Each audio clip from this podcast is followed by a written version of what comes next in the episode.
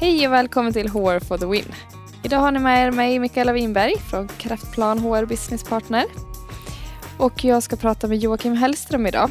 Joakim jobbar som Head of Sales på ett bolag som heter Closers som finns här i Stockholm där vi håller till idag. Och vi ska prata om fysiskt och psykiskt välbefinnande på arbetsplatsen. Vilka insatser man kan göra för att främja det här. Det här är någonting som Joakim jobbar väldigt mycket för och brinner för själv. Och något som han använder i sitt eget bolag men också ute hos sina kunder som han rekryterar hos. Så vi ska prata affärsnytta med det här. Vad kan vi tjäna på att jobba med fysiskt och psykiskt välbefinnande? Och vi får bra tips och tricks. Vilka insatser vi kan göra. Små som stora. Så att jag släpper in Joakim här i rummet och så kör vi. Så, välkommen hit Joakim. Tack så mycket. Jag tänker att du ska få börja berätta vem du är. Och vad du pysslar med. Spännande.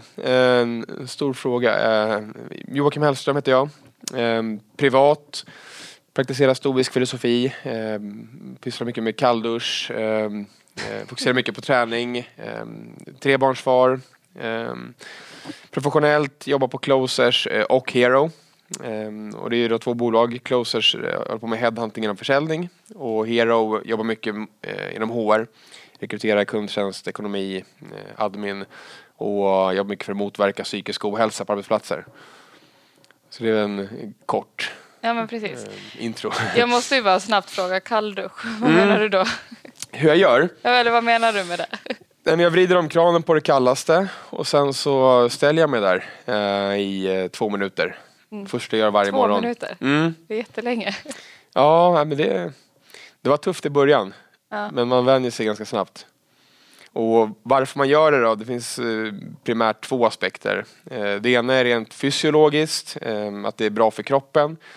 Du får kroppens vita fett och konverteras till brunt fett som är bättre för hälsan och har en termogen egenskap. Alltså det är kroppen varmare. Det är bra för immunförsvaret. Det är bra för energinivån. Man känner sig piggare. Det är bra för biokemin. Alltså det hormonella i kroppen. Och sen rent mentalt så tänker jag att det är ett bra sätt att börja varje dag med att göra någonting som man verkligen inte vill göra. Och när man väl möter kylan det första man gör så är det som en chock. Man hamnar som i affekt. Kroppens fight or flight system slår igång fullt ut. Och om man lär sig att när det händer andas och förbli lugn så har man med sig det även i andra sammanhang i livet. Där man blir väldigt stressad eller väldigt upprörd. Så det är ett sätt att få mer kontroll över sig själv egentligen.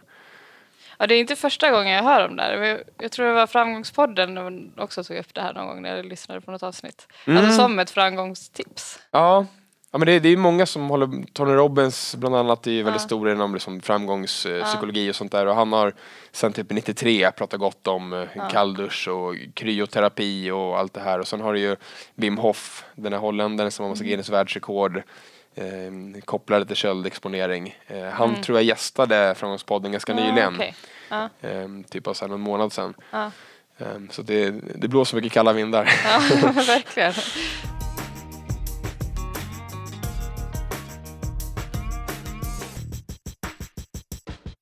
Och när vi ändå är inne på det spåret så är det ju lite det temat vi ska prata om idag. Om medarbetarens välmående på arbetsplatsen. Berätta lite om ditt intresse för frågan. Vi börjar i den änden.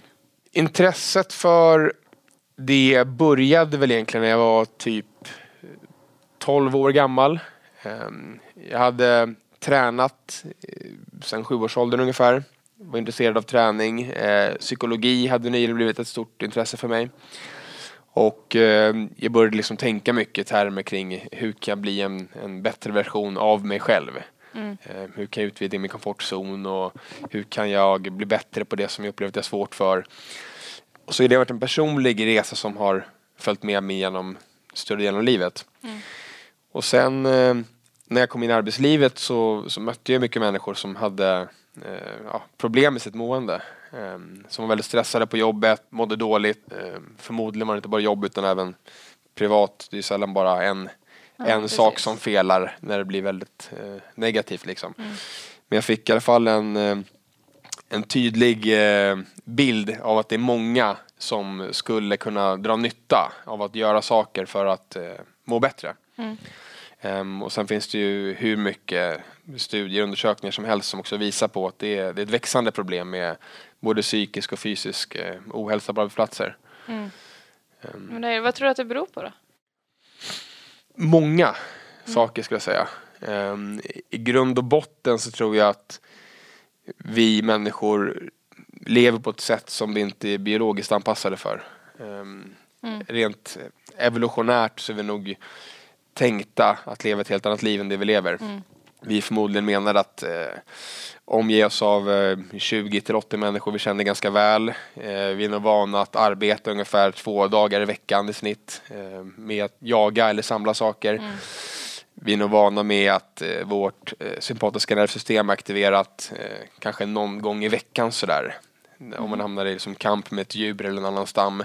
Det är som att hjärnan ser inte nyanser.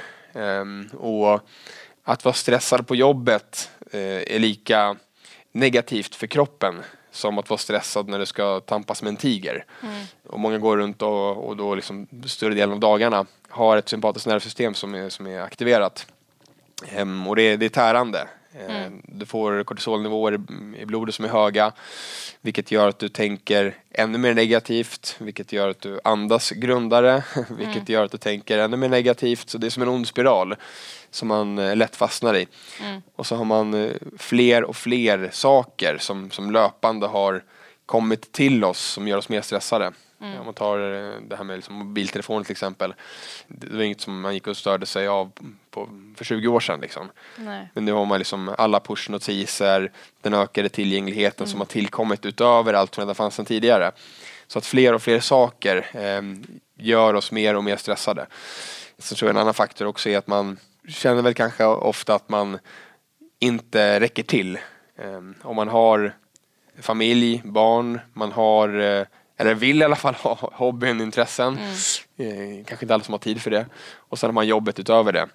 Och så är det väl för många en upplevelse av att det åtminstone är något av de här benen som man inte levererar på hela tiden. Mm. Ja, och sen också att det blir mycket press utifrån. Jag tänker på sociala medier också, hur livet bör se ut. Att man ska göra grejer med barnen och man ska vara i fjällen och man ska åka på semestrar. För alla andra gör ju det, om du kollar Facebook. För det är som en illusion. För att det som man ser i sociala medier, det är inte folks vanliga liv. Det är som en highlight reel av alla andras höjdpunkter i sin vardag. Och då är det ganska lätt att tro att man är ensam om att ha det som man har det. Alla andra har det bara perfekt. Och det gör det ännu jobbigare att stå ut med sin tillvaro om man upplever att man är ensam om det. Ja, men precis. Men vi som jobbar inom HR då framförallt, för det är de flesta lyssnare som vi har jobbar inom området. Vad kan vi göra för att liksom hjälpa till eller förebygga? Jag tror faktiskt att det är en av de största sakerna som HR kan göra när det kommer till både att öka medarbetarvälmåendet och företagets kommersiella framgång. Att skapa en arbetsplats där det inte bara är okej, utan också uppmuntras att man gör saker för att fokusera på sitt mående. Det finns ju väldigt mycket saker som går att göra som inte behöver ta jättemycket tid i anspråk. Om man tänker som meditation till exempel. Att bara träna 5-10 minuter har en stor effekt på ens mående. Så jag tror att en nyckel i början kan vara att försöka inspirera medarbetare till att komma igång smått. Om man inte gjorde någonting innan så kanske man kan börja i alla fall med att ha 5 minuters fysträning varje dag. Eller att man ordnar ledd meditation någon gång i veckan för anställda. På något sätt uppmuntrar till. Många har någon uppfattning om vad man skulle kunna göra för att må bättre. Ta en promenad eller vad det nu må vara. Men man känner att jag har inte tid. Man har en full mailkorg som svämmar över. Sen är det ju en beteendeförändring. Ja. Tänker jag. Och det är ju alltid svårt att förändra. Ja, men precis. Det är alltid svårt med beteendeförändring. Och något som jag har hört exempel på som verkar ge effekt är när man har någon typ av tävling. Att vissa företag har liksom, du får poäng om du tar trappan istället för hissen, du får poäng om du tar en promenad på 5 minuter x dagar i veckan. Det har flera gånger liksom hört folk prata om att man går igång på det. Jag har också hört det, så kunde man på något företag, jag kommer inte ihåg vilket det var, kunde man byta de här poängen mot ledig tid. Så kunde man liksom tjäna in 2 timmar ledig tid varje vecka. Man gjorde mycket. Och det tror jag så att det kan ju vara avskräckande första gången någon hör att om jag ska förlora 2 timmar av min anställdas tid och så har jag 700 anställda. Det blir jättemycket förlorade timmar. Men det handlar ju inte om timmar längre, utan det handlar ju om vad man åstadkommer när man väl jobbar. Och jag tror att mår du bra och presterar bra så kan du få ut mer värde på 4 timmar än om du är stressad på jobbet och liksom jobbar aktivt i 8 timmar.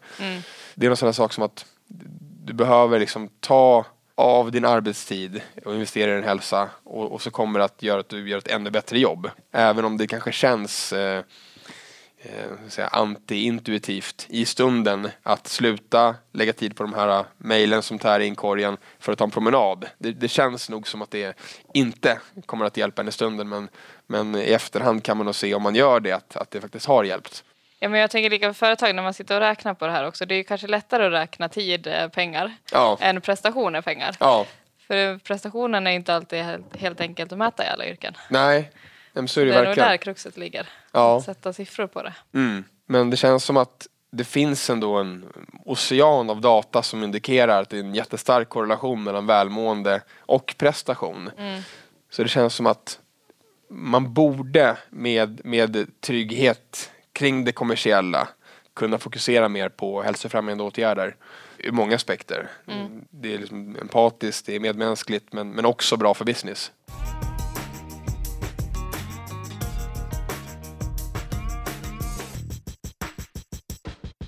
Hur tänker du att man kan motivera det här i en ledningsgrupp då? Om jag sitter som HR och så ska jag försöka sälja in att vi ska lägga 1,5 timme per dag på friskvårds- eller främjande åtgärder. Till en vd som är väldigt pengadriven och bara ser. Ja, men i det fallet tror jag att det handlar mycket om att förkovra sig i forskningen som finns som också är tydlig med att det finns ett starkt samband mellan välmående och prestation. Och få den vdn att förstå att om vi satsar på medarbetarnas hälsa så kommer de prestera bättre. De kommer vara effektivare, de kommer göra ett bättre jobb, de kommer trivas bättre, de kommer vara bättre ambassadörer för oss som arbetsgivare, det kommer stärka vårt employer brand. Någonstans är det väl så att de anställda är det som gör företaget. Få företag idag är helt unika. Utan man har konkurrenter som gör någonting som är snarlikt det man själv gör. Och det som är den stora skillnaden det är ens arbetsplats, ens anställda, ens kultur. Och om den stärks och folk mår bättre och är nöjdare på jobbet så tror jag att det kommer att märkas på alla plan. Inte minst hos kunderna. Ja, jag håller helt med på den punkten. Jag tänker en annan utmaning med det är om jag inför det här, vi säger 1,5 timme kanske var överdrivet, men vi säger 10 minuter per dag, att få medarbetarna att använda den tiden till det. För att det kommer ju alltid finnas, vi kommer ju snabbt nå ut till de som redan tränar. Precis. De kommer tycka att det här är toppen.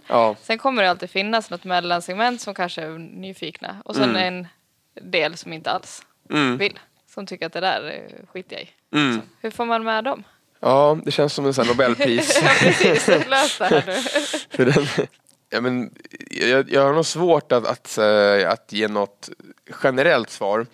Men hade jag själv varit HR-chef på ett bolag och det fanns säg 40 personer som jag visste inte skulle nappa på eller gå igång på en sån satsning, skulle de försöka på individnivå kristallisera vad är det som personerna drivs av? Vad går de igång på? Och försöka få dem att inse att deras intressen och drivkrafter tangerar med deras välmående. Så att det kanske inte är liksom ett sexpack på magen eller en maratontid som de stimuleras av, utan någonting helt annat som de kanske inte själva har förstått. Kanske har man barn, kanske blev förälder sent, så att man då står inför ett scenario där utan god hälsa inte kommer kunna vara en bra förälder och orka leka med dina barn eller orka leka med dina barnbarn, och då kanske det är något sånt som är motivatorn. Minns jag själv från, jag var säljare på Sats faktiskt för massa år sedan. Och de sålde medlemskap då. Och då var just det här en ganska vanlig utmaning. Att man hade att göra med någon som verkligen inte ville träna. Mm. För det kunde vara så att en nöjd medlem sa, ring den här personen, den behöver komma igång och börja träna. Och då kontaktade man den personen då. Och då var det ju jättemycket om att som gör en väldigt djup behovsanalys och förstå vad drivs den personen av. Och nästan alltid är det så att en person som inte tränar och rör på sig har någon eller några inslag i vardagen där hälsan är en utmaning. Mm. Det kan vara att du har ont i ryggen, ont i knäna, är överviktig, är trött, sover dåligt, inte orkar leka med barnbarnen. Och då är det liksom de punkterna som jag tror man behöver gräva i och trycka på och förstå att du har makt över det här. Du kan ändra på det. Du kan bli av med en ryggsmärta. Du kan få energi att leka med dina barnbarn. Du kan sova bättre. Men då behöver du göra X, Y och Z. Hitta motivationen inifrån, gräva fram den. För den finns nog i alla vill de må bra egentligen, alla har inte hittat den insikten. Nej, men och sen tror jag också att man måste liksom plocka ner att inte alltid, liksom du är inne på, det handlar inte om att springa ett maraton eller att man måste bli jättesvettig eller att det ska vara tungt och så, utan det kan ju vara att spela pingis eller, eller bara gå ut i luften och ta en promenad. Och hellre liksom något väldigt lite med hög frekvens än tvärtom något jättetufft och jobbigt med låg frekvens. Men det är ju utmanande, absolut. Och det är också som i kallduschen där. Det är jättejobbigt i början. Men om man bara gör det en viss period så har man bilden vana. Om man lyckas hålla i 2-3 veckor så blir det lättare om man bygger upp momentum och sen går det bara farten. Man behöver nog fokusera mycket på att hitta någon bra instrumentsmodell för att verkligen börja med någonting och hålla i en typ 3 veckor. För om man lyckas nå ut till de som inte normalt brukar respondera på hälsosatsningar och liknande och får dem att bara bita ihop och köra 3 veckor, tror jag att man har vunnit mycket, för då fortsätter de många därefter. Ja, men precis.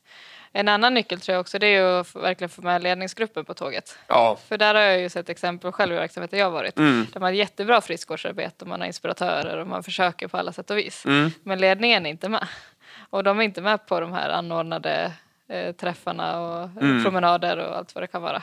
Ja, då blir det ju inte alls bra om de inte är med. Nej, men precis. Då signalerar man ju att det här är inte alls så viktigt. Ja. Och sen när man kollar på andra bolag, jag vet till Railers till exempel, som har en vd som brinner jättemycket för det här. Han är ju med på allt och anordnar lopp och grejer.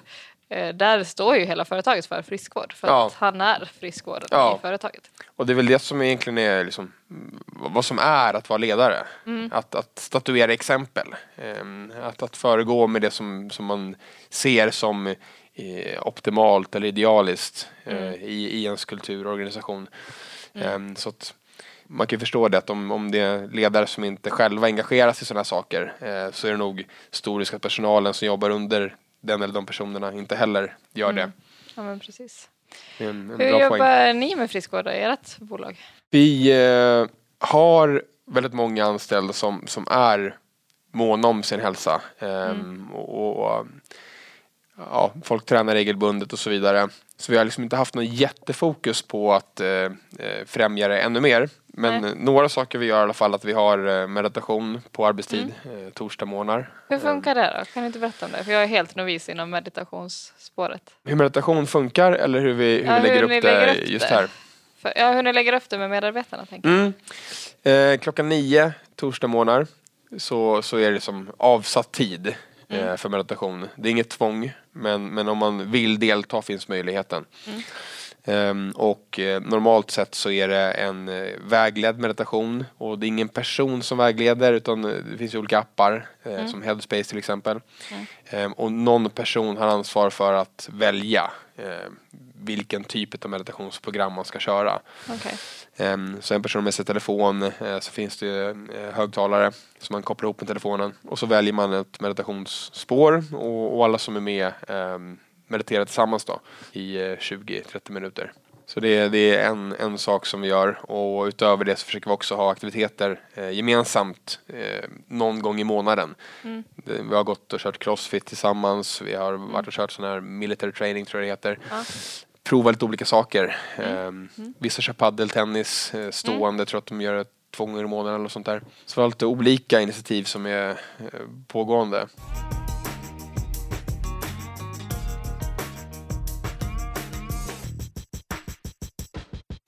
Men jag måste backa till det här med meditationen. Vad händer efter de här 20 minuterna? Hur märks det på personalen? Hur är stämningen direkt efter när man har gjort det? Nej, men de som har deltagit märker man att de är lugnare. Mer fokuserade. Det är primärt det som man kan se liksom, utifrån sådär. Och sen har jag ju själv mediterat länge och vet ju hur man själv känner sig efteråt då. Och tror jag att det skulle ju vara jättevärdefullt för de flesta att få in det dagligen. Just för att minska stress då? Ja. Det är det primära. Ja. För det blir som att du tar hand om din mentala hygien. Att normalt om det är saker som stressar en, som är jobbiga, så är det sånt man går runt och tänker på normalt. Och så man väljer ju inte själv, utan tankarna bara kommer till en. Och så blir det liksom mer och mer negativt. Man stressar upp sig själv mer och mer. Och det är som ett negativt momentum som bara fortsätter. Men när man mediterar så är det som att du rensar tankarna. Och nollställer ditt psyke. Så att meditera varje dag, det är som att tvätta kläderna varje dag. Istället för att gå runt och bli smutsigare. Ja, ska en sån analogi. Ja. Och det finns ju också jättemycket forskning som visar på att det är väldigt avslappnande, att det motverkar stress, kortisolnivåerna sjunker. Också att det är bra för ens kreativitet och hjälper en att ta ett metaperspektiv. Att du får lättare att kliva ur dig själv, kliva ur ditt tunnelseende. Och det tror jag är jättebra för att vara en bra affärsman eller kvinna. Att ha förmågan att backa utanför sig själv och se större perspektiv. Att kunna förstå att man själv har någon slags bias. Och då kunna backa och liksom, vänta nu. Har jag verkligen tänkt igenom det här nu? Eller agerar jag bara impulsivt? Utifrån någon irrationell preferens som jag har. Det blir lättare liksom att se sina egna felsteg och brister och kunna bli bättre på att åtgärda dem och meditera regelbundet. Ja, sparar för säkert hur mycket som helst och grotta ner sig i det området. Ja, men verkligen. Men om vi ska försöka konkretisera det, vi ska runda av här om en liten stund. Men om vi som sitter på HR-avdelningar, hur börjar vi? Om du ska ge något tips. Man känner att man vill komma igång och börja jobba med de här frågorna i bolaget. Steg 1 skulle det vara antagligen att samla ledningen. Så att man verkligen lyckas då förankra och förklara för alla att det här vinner vi alla på. Folk som mår bättre, presterar bättre, är nöjdare, bättre ambassadörer för oss som företag, så att man säkerställer att alla med ledande position är med. Och jobba med argumenten innan då kanske? Läsa på och... Ja, men det tror jag verkligen. För det kommer ju vara... Vissa kommer direkt tycka att det här är en jättebra idé för att man redan är... Man tycker redan i linje med det. Medan vissa kommer ju behöva övertygas. Kanske inte bryr sig jättemycket egentligen om hur folk mår. Men då har man ju det kommersiella perspektivet som behöver lyftas fram. Då, så att, för jag tror att om man inte har stöd från ledningen så är det större risk för att det blir magplask. Medan om ledningen är med och gärna då föregår med gott exempel och deltar i de här insatserna, vad det nu må vara, så har man ju optimala förutsättningar för att få det att funka. Och sen tror jag på att börja smått. Att inte liksom gå loss och göra massa grejer på en gång. Utan göra det begränsad skala och fokusera jättemycket på att maximera uppslutningen kring insatsen. Innan man eventuellt börjar skala vidare och utöka omfattningen. Ja, men jättebra tips. Tänker jag också så. Man måste börja. Som med allting. Man måste våga prova också. Ja. Ofta så gör vi det för komplicerat, tror jag. Man sitter och tänker och det ska vara så stora banor och man försöker räkna och hit och dit. Och sen lägger man ner det för att det blir för mycket. Men bara som sagt 5 minuter om dagen kanske. Ja, men det räcker jättelångt. 5 minuter om dagen, bara liksom gör lite grodhopp eller någonting i grupp liksom. Det kan man ju prova, vem som helst som lyssnar nu bara. Att om man är... negativ, arg, vad det nu var, prova bara gör 30 armhävningar, några upphopp, man märker att det påverkar ens biokemi, att kortisolnivån sjunker, att dopamin ökar, endorfiner frigörs, Så att det är ett bra sätt att bryta negativa tillstånd på. Så att det, och för många är det väldigt negativt när man kommer in till jobbet på morgonen. Man går upp, inte för att man vill, utan att klockan ringer. Sen ska det stressas. Många har barn lämnat på skola och dagis. Och man kommer in till kontoret med andan i halsen. Så det kan vara ett ypperligt tillfälle på morgonen just att inleda med att göra något fysiskt tillsammans. Det var någon jag pratade med också som hade något program i datorn som det poppade upp med någon tidsfrekvens då. Ja. Att nu är det dags för pausgympa liksom, så kommer det lite övningar som man kunde göra. Det är också en bra grej, bara för att få en påminnelse sådär. Ja, men verkligen. Att, nu har du jobbat i 2 timmar, så nu är det dags att göra något. Jag tror det är jättebra. Ja, absolut. Har du något annat som du vill skicka med våra HR-lyssnare? Jag vet att du är liksom nyfiken på HR-området. Vi har ju träffats och pratat lite kring utmaningar och sådär. Nu kom det här väldigt spontant. Ja. Om du har någonting du vill skicka med. Tänker du allmänt eller är det visst? Ja, om det är någon observation du har gjort nu när du har pratat med lite HR-människor. Om det är någonting vi behöver tänka på eller bli bättre på eller fortsätta med. Något som bara spontant kommer till mig nu när jag funderar lite. Vi kör på studs här. Rekrytering. Att se det som någonting mer kontinuerligt och proaktivt snarare än en ad hoc-sak. Jag tror att det kan vara ganska bra att börja likna rekrytering vid en säljprocess. Att man försöker hela tiden etablera kontakt med nya potentiella kandidater. Hela tiden försöka stärka kontakten med potentiella kandidater. Så man hela tiden har människor som är intresserad av en som en presumtiv arbetsplats. Så att när väl behovet finns så kan man agera snabbt. I och med att man redan har människor som man känner och har en relation till. Som man då kan anställa. För där är det många som har stora ledtider. Liksom varje gång så är det en blixt från klar himmel. Oj shit, nu måste vi rekrytera. Och så kan det ta jättelång tid. Och framförallt när det gäller mer liksom bristkompetensområden, typ sälj, IT, så är det vanligt med jättelånga ledtider. Och det är ju inte alls bra. Och det är inte lätt att åtgärda det. Utan jag tror att det behövs ett skift i fokus där. Man behöver nog från ledningens håll överlag inse att det här är en fråga som behöver mer fokus och det behövs mer proaktivitet, mer strategi så att HR-chefer får tid för att göra det. För jag tror att tid är en stor flaskhals idag med allt som man har ansvar för, att då också börja bearbeta kandidater proaktivt. Tror jag att det är få som har lyxen att hinna med. Ja, absolut. Det tror jag också att det ligger i det. Det är nog många som vill, men att det är svårt. Men också ganska lätt att åtgärda egentligen om man tänker efter. Ha lite så här nätverksträffar, lika som man gör med alltså prospects på säljsidan. Bjuder in till frukostträffar och så också för kandidater. Ja. Och så vidare. Och sen sociala medier såklart är ju en stor del i det hela också.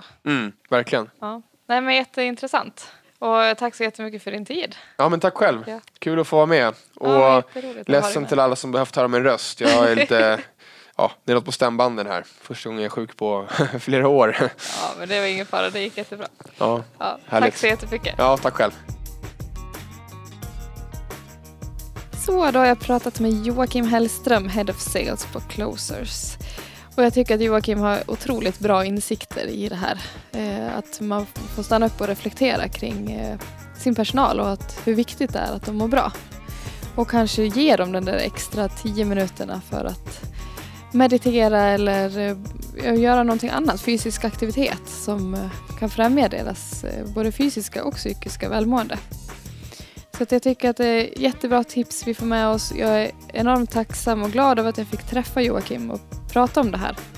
Jag tror att man ofta springer snabbt i organisationer och man såklart fokuserar på lönsamheten. Det är det vi pratar om här också. Men om man för en stund bara kan stanna upp och prata med sin personal och vad som kan ge dem ny energi och som får dem att prestera bättre, så har vi ju ändå de pengarna på sista raden ganska snabbt. Så stort tack till Joakim för att han delar med sig och hoppas att ni fick med er bra tips på det här. Som vanligt så följer ni oss i sociala medier. Ni hittar Kraftplan HR Business Partner på LinkedIn, på Facebook och på Instagram. Och sen har ni mig och Ninas personliga profiler på LinkedIn om ni vill komma i kontakt med oss. Så följ oss och stay tuned!